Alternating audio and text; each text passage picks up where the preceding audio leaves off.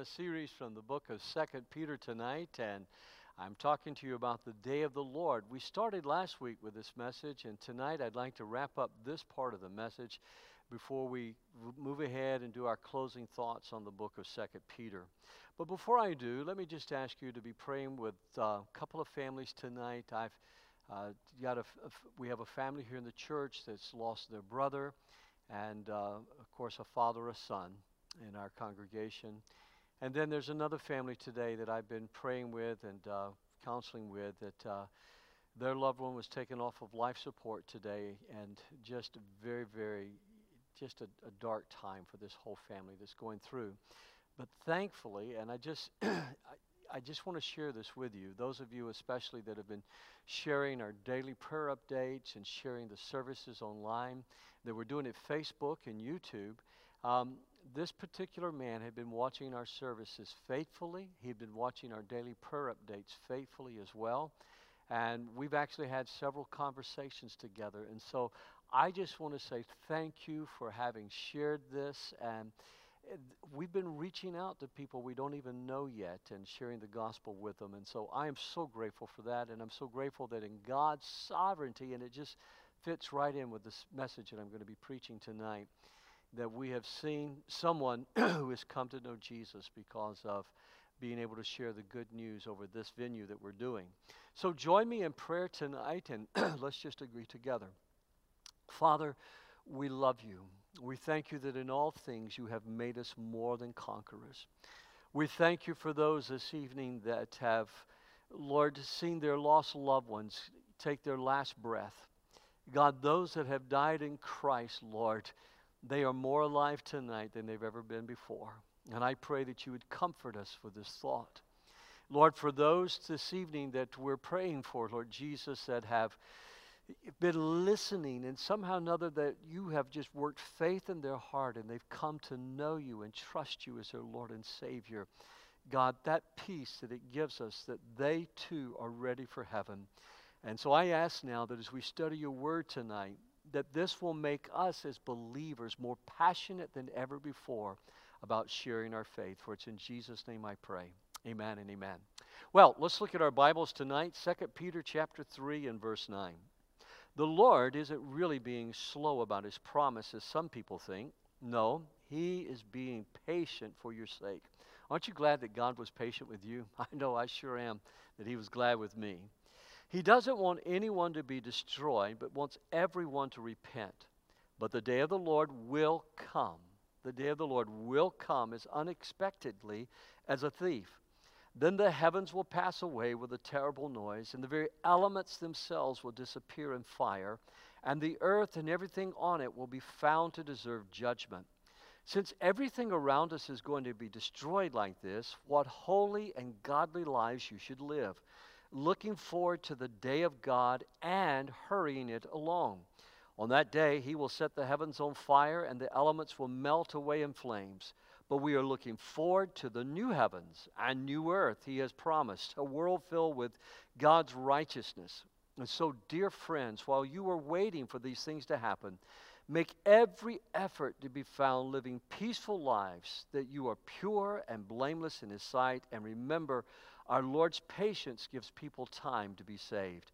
This is what our beloved brother Paul also wrote to you with the wisdom that God gave him. You know, the first thing that I see here tonight that I'd like to share with you is God is in control. And I know sometimes it looks like our world is out of control. I know sometimes it may even look like nature is out of control. For the last, oh, I guess 20 years, I have followed the uh, it's been called climate change and global warming.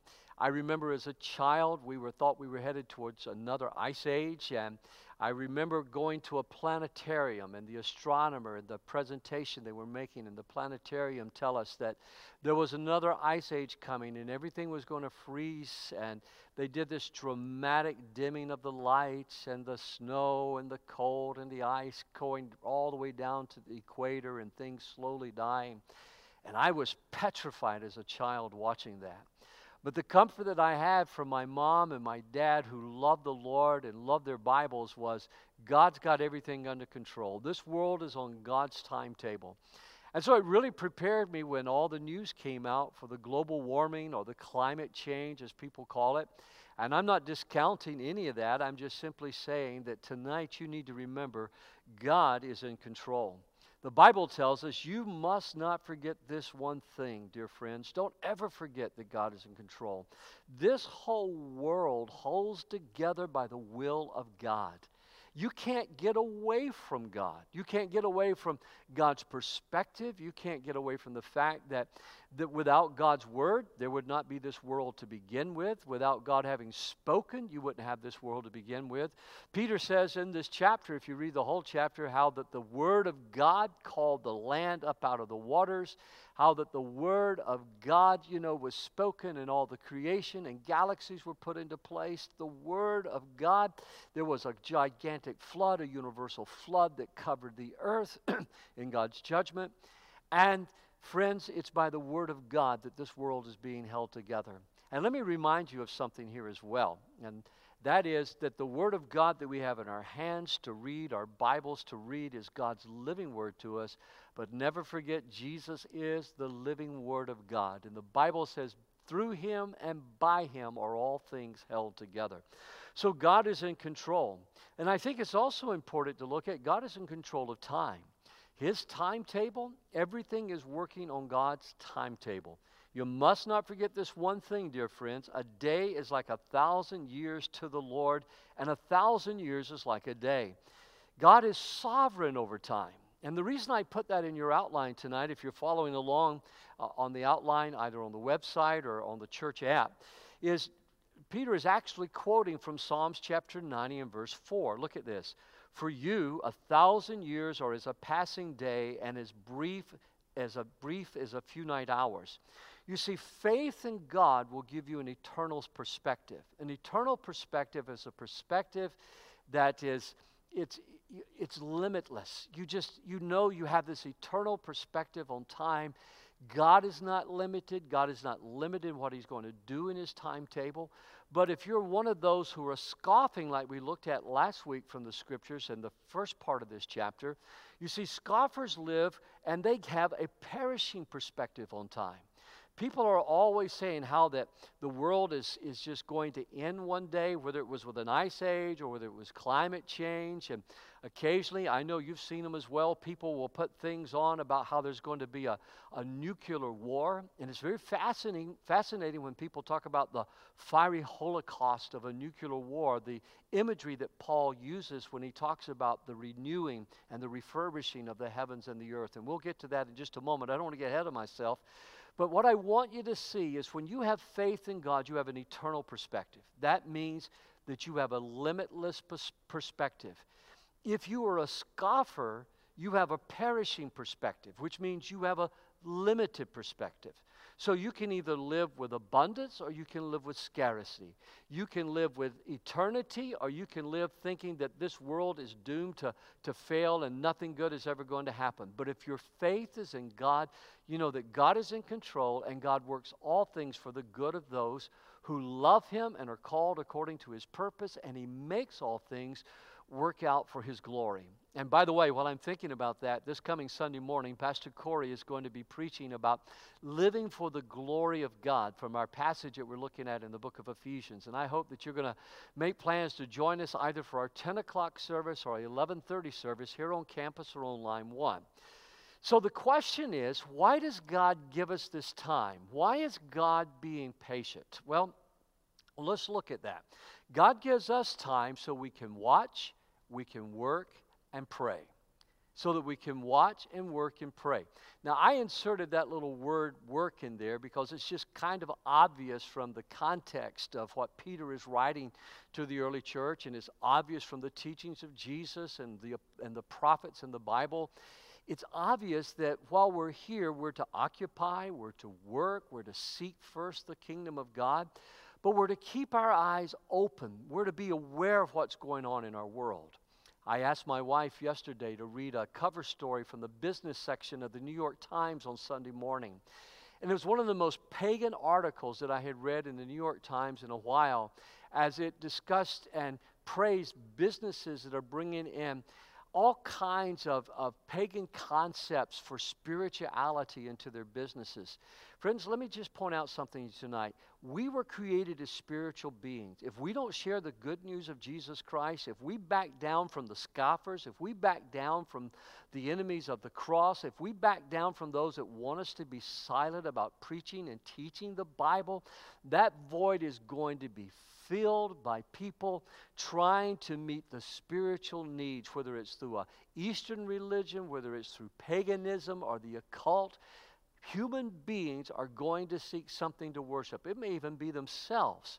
So God gives us eyes and gives us minds so that we can watch. We can be aware of the culture that we're living in.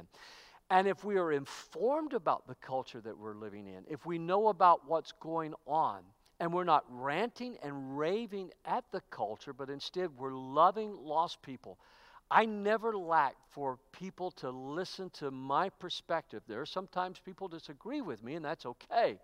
But I never lack for people to listen because they know I care about them and I love them. And the reason I do is because God loves them. And how can you hate somebody that God loves? How can you despise somebody that God loves? You may hate what they do, you may despise what they do, but we don't hate them. We pray for them. We're aware of what's going on in the culture. And the key thing is, Jesus says, and pray. You want to pray because Prayer can accomplish that that is impossible with our mental faculties. Prayer can accomplish that that's impossible with our technological faculties. Prayer can accomplish that that's impossible with our physical abilities. If we will call upon the name of the Lord, God says in His book, He says, Call upon me in the day of trouble, and I will show you great and mighty things. Let's always be a church of prayer. Let's always be a congregation that is seeking the face of the Lord. Look at this passage from Luke 21 tonight. Be on your guard. Don't let the sharp edge of your expectation get dulled by parties and drinking and shopping. Otherwise, that day, the day of the Lord, that day is going to take you by complete surprise, springing on you suddenly like a trap. For it's going to come on everyone, everywhere at once. Now, this is important. Notice this. The day of the Lord will come. It will happen. It will spring on everyone, everywhere, like a trap at once. So, whatever you do, don't go to sleep at the switch. There's somebody sitting behind the switchboards and the sound systems right now. And the worst thing that could happen is if they went to sleep this evening. We've seen passenger trains that have derailed because somebody went to sleep. They were too busy or too tired. They haven't rested well. That we've seen pilots that have fallen asleep and, and, and, and lost their situational awareness. A friend of mine who was a fighter pilot was sharing with me years ago about a friend of his who lost his situational awareness and just drove his plane right into the ground. A, a fighter jet, and this guy was a highly skilled, highly trained Air Force pilot, somebody confident in life, someone with everything going for them, and a wonderful family. But when he lost his situational awareness, or as the pilots say, the SA, he drove that plane right into the ground. So God is saying, let's don't get dull, let's don't get sleepy, let's don't let the culture lull us to sleep but pray constantly. Do you see that in your, in your verse of scripture tonight? Pray constantly. Look at what it says that you and me, we will have the strength and the wits to make it through everything that's coming and end up on your feet before the Son of Man. Friends, I plan on going out of this world. I plan on going out of this life. I tell, tell this congregation here a lot of times, I'm going to swing across hell on a rotten cornstalk and spit the devil in the eye and say, Come on, victory. And I want to be able to say to the Father, if you give me one more chance, I would have smacked him one more time with your word. So let's be people who watch, work, and pray. The second thing that I see from this very passage of Scripture tonight is God is merciful and God is patient. God is merciful and God is patient. You know, I don't understand the mercy of God. I'll just be honest with you. I've just said a lot of truth when I said we don't hate anybody. But I'm telling you, the only reason I'm not able to hate anybody is because of the difference Jesus made in my heart. The only reason you're not able to hate anybody is because of the difference that Jesus made in your heart. We used to sing a song years and years ago called Jesus Made a Difference in Me. Once my life was blind by sin, but now, thank God, I'm free. Jesus made a difference. And when Jesus made that difference in my life, then God helped me to be able to be merciful in ways that He is merciful. You say, What is mercy, Pastor? Mercy is when God doesn't give me what I deserve. If I got what I deserved, friends, I'd bust hell wide open. If I got what I deserved, I'd never be able to take care of my wife and my children. If I got what I deserved, friends, I, couldn't live on what I deserved. That's not the point. I need the mercy of God, and so do you. And thank God He is patient. Sometimes people will say to me, Why do you think God puts up with that man? Why does God put up with these people? Why does God put up with this tribe or this nation? And it's because God is patient. Look at this, look at this verse of scripture from verse 9. The Lord isn't really being slow about his promises, some people think. No, he is being patient for your sake. He does not want anyone to be destroyed, but wants everyone to repent. Now, let me back up, and I try to stay right with the text, but let me back up for just a moment. Peter is, it, we, we saw this in the first epistle. Peter is addressing people, and just like Paul did, there were some Christians that they were beginning to be concerned. Jesus hadn't returned yet. I mean, it's obvious from reading Paul's letters that they expected the return of Jesus to be soon. In our statement of faith, we have a word called imminent, the imminent return of the Lord, the imminent appearing of the Lord. Imminent means that it could happen at any moment, and it could happen tonight before I finish this message. It could happen before I wake up in the morning. That's what the word imminent means. At any moment, there's, there's no prophecies left to be fulfilled, there's nothing holding Christ back from returning. And so there were Christians that they were worried. They, th- there were some of them that they were worried that those that had died, and Peter addressed this in the first epistle, and Paul addresses this several times. They were worried that those who had died in faith somehow or another were going to miss out on the return of the Lord. Paul writes that wonderful passage when he tells them, he says, Listen, beloved, you know, those that are asleep, they're with the Lord. And when the trumpet sounds, and that trumpet is not going to be like a brass bugle, it's not going to be like a brass trumpet. I've got a feeling it's going to sound like that old Hebrew shofar, you know? I, I was in a church a couple of years ago, and at the conclusion of the service, there was a Jewish uh, rabbi that was speaking at this wonderful church that we were worshiping at that morning. And when he got done speaking that Sunday morning, he took a, a shofar and he lifted it up and he began to blow it, and it was kind of da, da, da, da. You know, it's just two notes that he could get out of it. But for the Jewish people, the blowing of that shofar meant something. And I sometimes wonder if that's not the trumpet we're going to hear. That same trumpet sound. And the Bible says that Jesus is going to come back with those that have died in faith. And then when we, which are alive and remain, we shall be caught up in the air to meet them forevermore. I want to say this tonight, and maybe this reason this is so real to me is I've got a good friend, someone that I care about on life support tonight. There's families in this church that are grieving the death of lost loved ones. Friends, our family members, our friends, our neighbors who died in Jesus, they can say with D.L. Moody, Someday you're going to read that D.L. Moody is dead, but don't you believe it. For at that moment, D.L. Moody will be more alive than he's ever been before. And beloved, I want you to know whether it's my dad, my father in law, my grandparents, whether it's the young man who died this week from our church, I say young man, he's in his 60s, who, who died, I want you to know they're alive in Christ tonight. So you say, what's holding Jesus back? It's simple. It's because he's patient. He doesn't want anyone to perish, he doesn't want anyone to go to hell. Now, there are some people that will read this verse of Scripture and say, aha, there it is, right there. Because God doesn't want any, anyone to perish. That's universalism. Everybody's going to be saved. That's not what this passage of Scripture is saying. And if somebody gets up in your small group or somebody tries to say that, why don't you just ask them to go start the coffee, okay?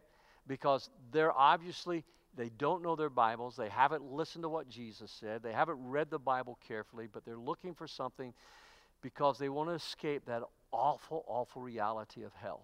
They want to escape that awful reality that there is a heaven to gain and a hell to shun. So just ask them to go fix the coffee, especially if they're not willing to listen. And occasionally I run into people like that and they're not willing to listen because if God's not going to do it that way, then they want nothing to do with God at all. But, friends, what you're seeing here is that God wants all men to be saved. God made a way for all men and women and children to be saved. But God would not be the great God of love He is if He took away our free will. You and I still have the ability to either accept or reject the offer of forgiveness of our sins in Christ. I've had people tell me, I am not a sinner. I don't need my sins forgiven. And they're living in denial. And only the gospel can touch their hearts. And you just, you keep loving them. You don't argue with them. You share the word of God with them. But you watch. You want to know what's going on around their lives. You continue to be involved in their life. It's called gospel work. You're working with them. And you continue to pray. You pray with your understanding and you pray with your spirit. You seek the face of God for them, saying, Lord, remove the blinders from their eyes. God, soften their heart because the words you're sowing into them will go to work. I have many friends now that they used to be the scoffers. They used to be the ones that laughed and mocked. And now they have given their hearts to Christ and they're passionate followers of Jesus. Well, I need to keep moving here. Third thing I want you to see tonight is God keeps his promise. God keeps his promise. Hallelujah. Every promise in the book, God keeps. I've got my iPhone right here beside me tonight, and on my iPhone is, is my Bible, and I read my Bible all through the day, but I have a real fun habit of just highlighting the promises and praying that promise that day. A lot of times, a promise comes with a condition. Let me say that again. A lot of times in the Bible, a promise comes with a condition. For instance, if my people, which are called by my name, shall humble themselves and pray, then will I hear from heaven, then will I forgive their sins, and then will I heal their land. Here's another one. God tells us to, to prove Him in this, to bring the full tithe, bring our tithes and offerings into the storehouse. That's the local church. And see if God will not then rebuke the devourer from your finances and cause you to prosper. And God will, will do more for you with your bringing your tithes and offerings to the Lord than you would do by being selfish and keeping it all to yourself. Those are conditional promises, and the Bible is full of promises like that. The Bible is full of promises about healing, but sometimes there's some conditions attached to those promises. Well, the thing I want you to get is sometimes people will say, God doesn't keep his promise. And so I'll ask them, I'll say, What promise did God not keep to you? And so they will tell me, and I'll say, did you keep the condition? And I go, What condition? I said, It's important to read the small print, right? You know, before you sign a contract, it's important to read it. And so let's just take another conditional promise. Seek ye first the kingdom of God in all of his righteousness and all these other things. Jesus was talking about clothing and food and shelter. Jesus says, all these other things will be provided for you. And in the Jewish thought, providing a home for you, that was providing a wife or children for you or a husband if you're a woman. You know, he said all these things were provided, but what's the condition? Seek first the kingdom of heaven and all of God's righteousness. There's the condition. And I can testify to you tonight, God has been more than faithful. I often tell people if I die tonight, if I take my last breath tonight, you remember what D.L. Moody said I'm more alive now than I've ever been before. But God has been so good. He has done more for me than I could ever dream or think to begin to tell you this evening. He's a wonderful Father. God keeps His promise. But now let's look at a promise that sometimes we don't like to think about. The day of the Lord will come as unexpectedly as a thief. The heavens will pass away with a terrible noise, and the very elements themselves will disappear in fire and the earth and everything on it will be found to deserve judgment. Now, notice that to deserve judgment. You see, beloved, one day history as we know it is going to wrap up. One day there is going to be this awesome, fearsome day of the Lord. This evening, just before church, I mowed my lawn. I had to get the grass cut. I was hoping to get it done yesterday, and something came up between here and the house, and so I ended up getting my lawn mowed this evening and getting things taken care of there. But while I was walking and praying and praying over the service tonight, that thought kept coming to me Lord, I want to be ready. I want to be ready. I want nothing between my soul and the Savior. There's something in my heart, there's something in my soul that keeps telling me we're getting closer and closer to the day of the return of the Lord. We have never lived in a time in history like this. And I want you to hear me tonight. I'm not trying to be dramatic, I've tried to just be thoughtful and prayerful about how to share this with you tonight. We've never lived in a time like this. There have been plagues, there have been pestilences, there has been terror. But tonight, friends, we are seeing so many things happen globally and universally at one time in our world.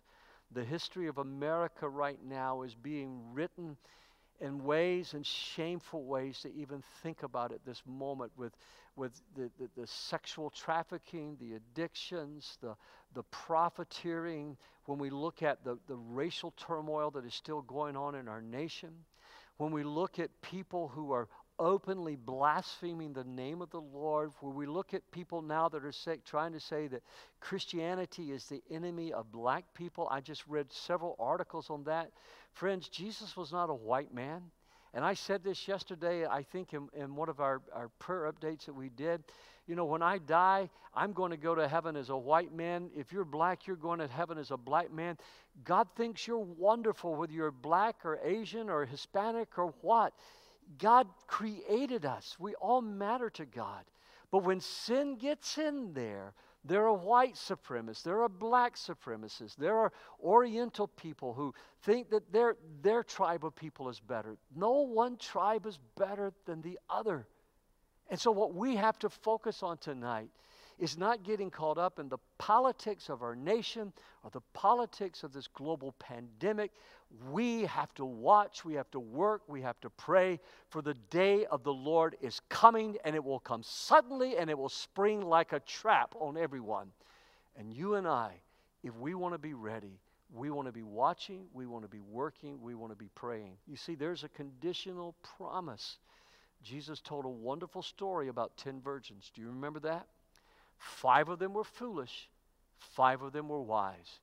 And when the bridegroom came, and we're looking for the bridegroom. We're looking for Jesus Christ. The Bible tells us he's the bridegroom. And I got to tell you, I just told you a few moments ago, I don't know what that trumpet's going to sound like. It may be the shofar. But one thing I know when the bridegroom came for the bride, she was to be ready. And the trumpet blew, and the bridegroom came, and he, he gathered up his wife, and they began their family. Our Lord and Savior, I believe, is looking forward to coming back for his church. I remember well when I married my wife. I couldn't wait for the day. It seemed like the days were dragging by every single day. And I could not wait for that day to claim Rebecca Stewart as my bride and her become Rebecca Clanton. I couldn't wait for the wedding to be over and to take off and for us to begin our lives together. And I got to tell you, I think my joy in my marriage to Becky pales in comparison to the joy that Christ is looking for because every time we take communion, He says, I will not do this again until I take it with you in my Father's house. Friends, the bridegroom is coming. But there's a condition tonight. Are you watching? Are you working? Are you praying? I'm not saying you're saved by your watching, working, and praying, but I don't want that day to catch you unaware.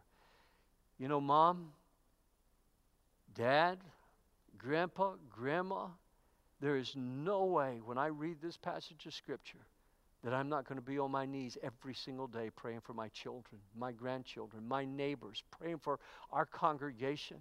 That people who perhaps call Woodland Church their home, they're asleep at the switch tonight. They don't, they've lost their situational awareness. They're, they, they've become so busy with the cares of this world that Jesus says it's choking the very life of the kingdom out of them. There is a promise, but there is a condition tonight watch, work, and pray. You don't want to lose your family. You don't want to lose your children. You don't want to lose your marriage. I've told my kids before, what will heaven be like if you're not there with me? And when my grandsons get old enough for me to be able to say that, and our new grandchild that Chris and Rachel are bringing into this world, I will tell them the same thing if God lets me live long enough. Papa doesn't want to go to heaven and not find you there.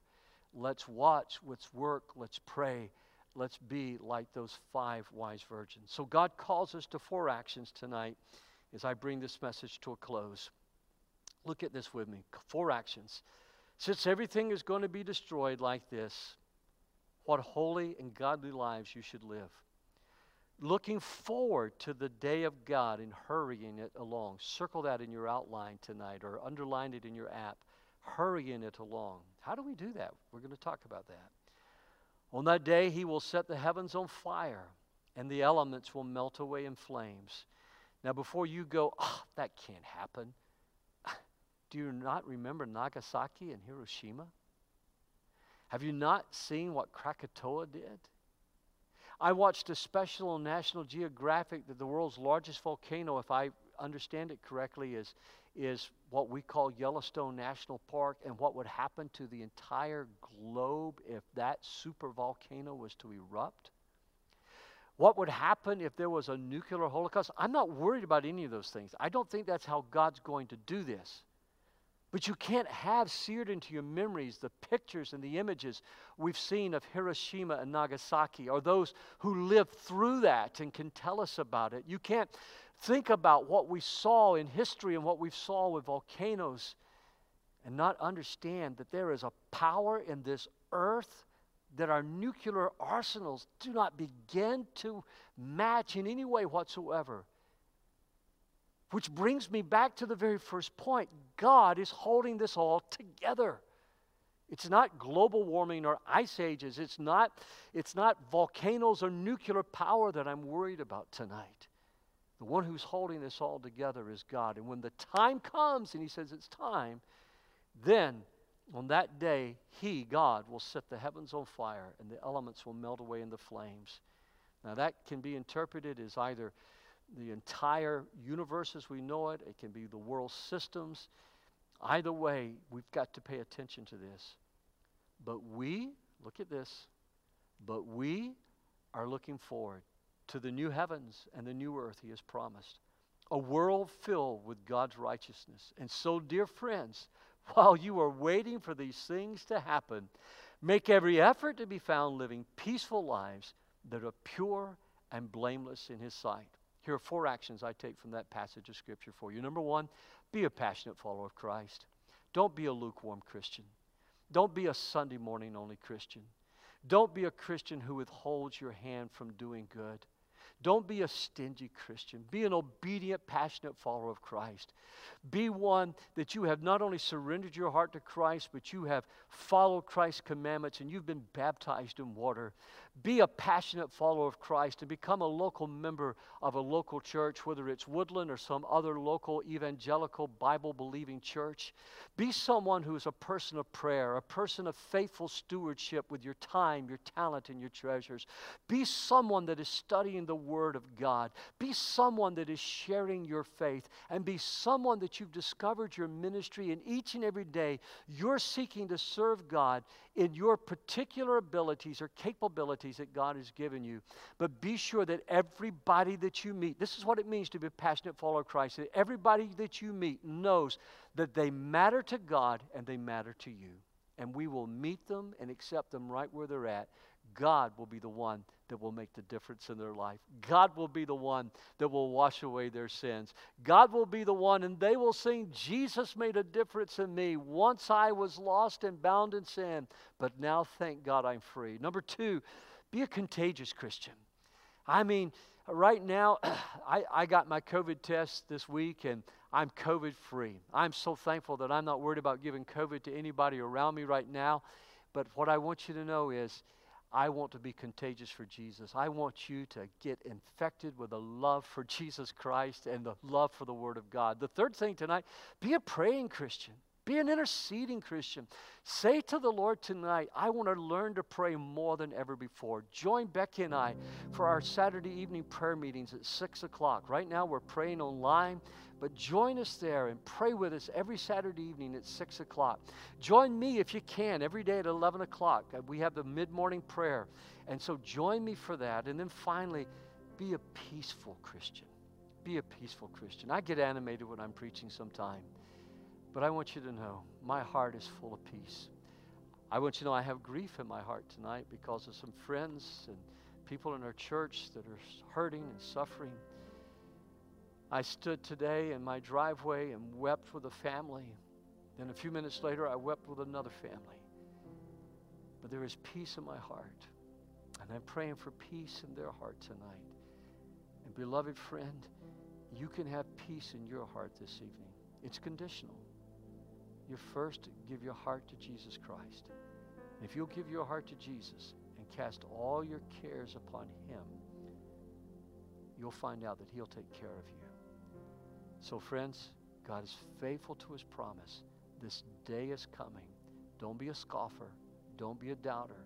And when the scoffers come, don't hate them. Don't argue with them. You continue to love Jesus. You continue to share the word because maybe, perhaps, like some of the former scoffers here at Woodland, they'll come to know Jesus Christ as their Lord and Savior as well. Well, would you join me in prayer tonight? Heavenly Father, I love you. I thank you for your word. I thank you, God, that I'm able to share it like this. I thank you for those that make it possible for us to be on Facebook and YouTube. And I thank you, Lord, for the new adventures that we're going to have with this media ministry and sharing with others. But I ask you tonight, God, would you speak to my friends who are watching this evening? Plant a hope in them for the soon return of our Lord and Savior, Jesus Christ. Amen. Amen. Hey, before I go tonight, I want to leave you with one more thought. Or maybe you just want to take a pen or a pencil and just kind of jot this down. I've thought a lot about that trumpet. I've thought a lot about what the Word of God says about that trumpet sound. I have no idea what it's going to sound like. I told you, I don't think it'll be a brass bugle. I don't think it'll be a brass trumpet, but it might be. But here's the point I think it will say enough. Enough terror, enough sickness, enough death, enough pain, enough poverty, enough sin. And then Jesus will wrap this thing up, and you can have eternity forever to join with Christ and to be with Christ.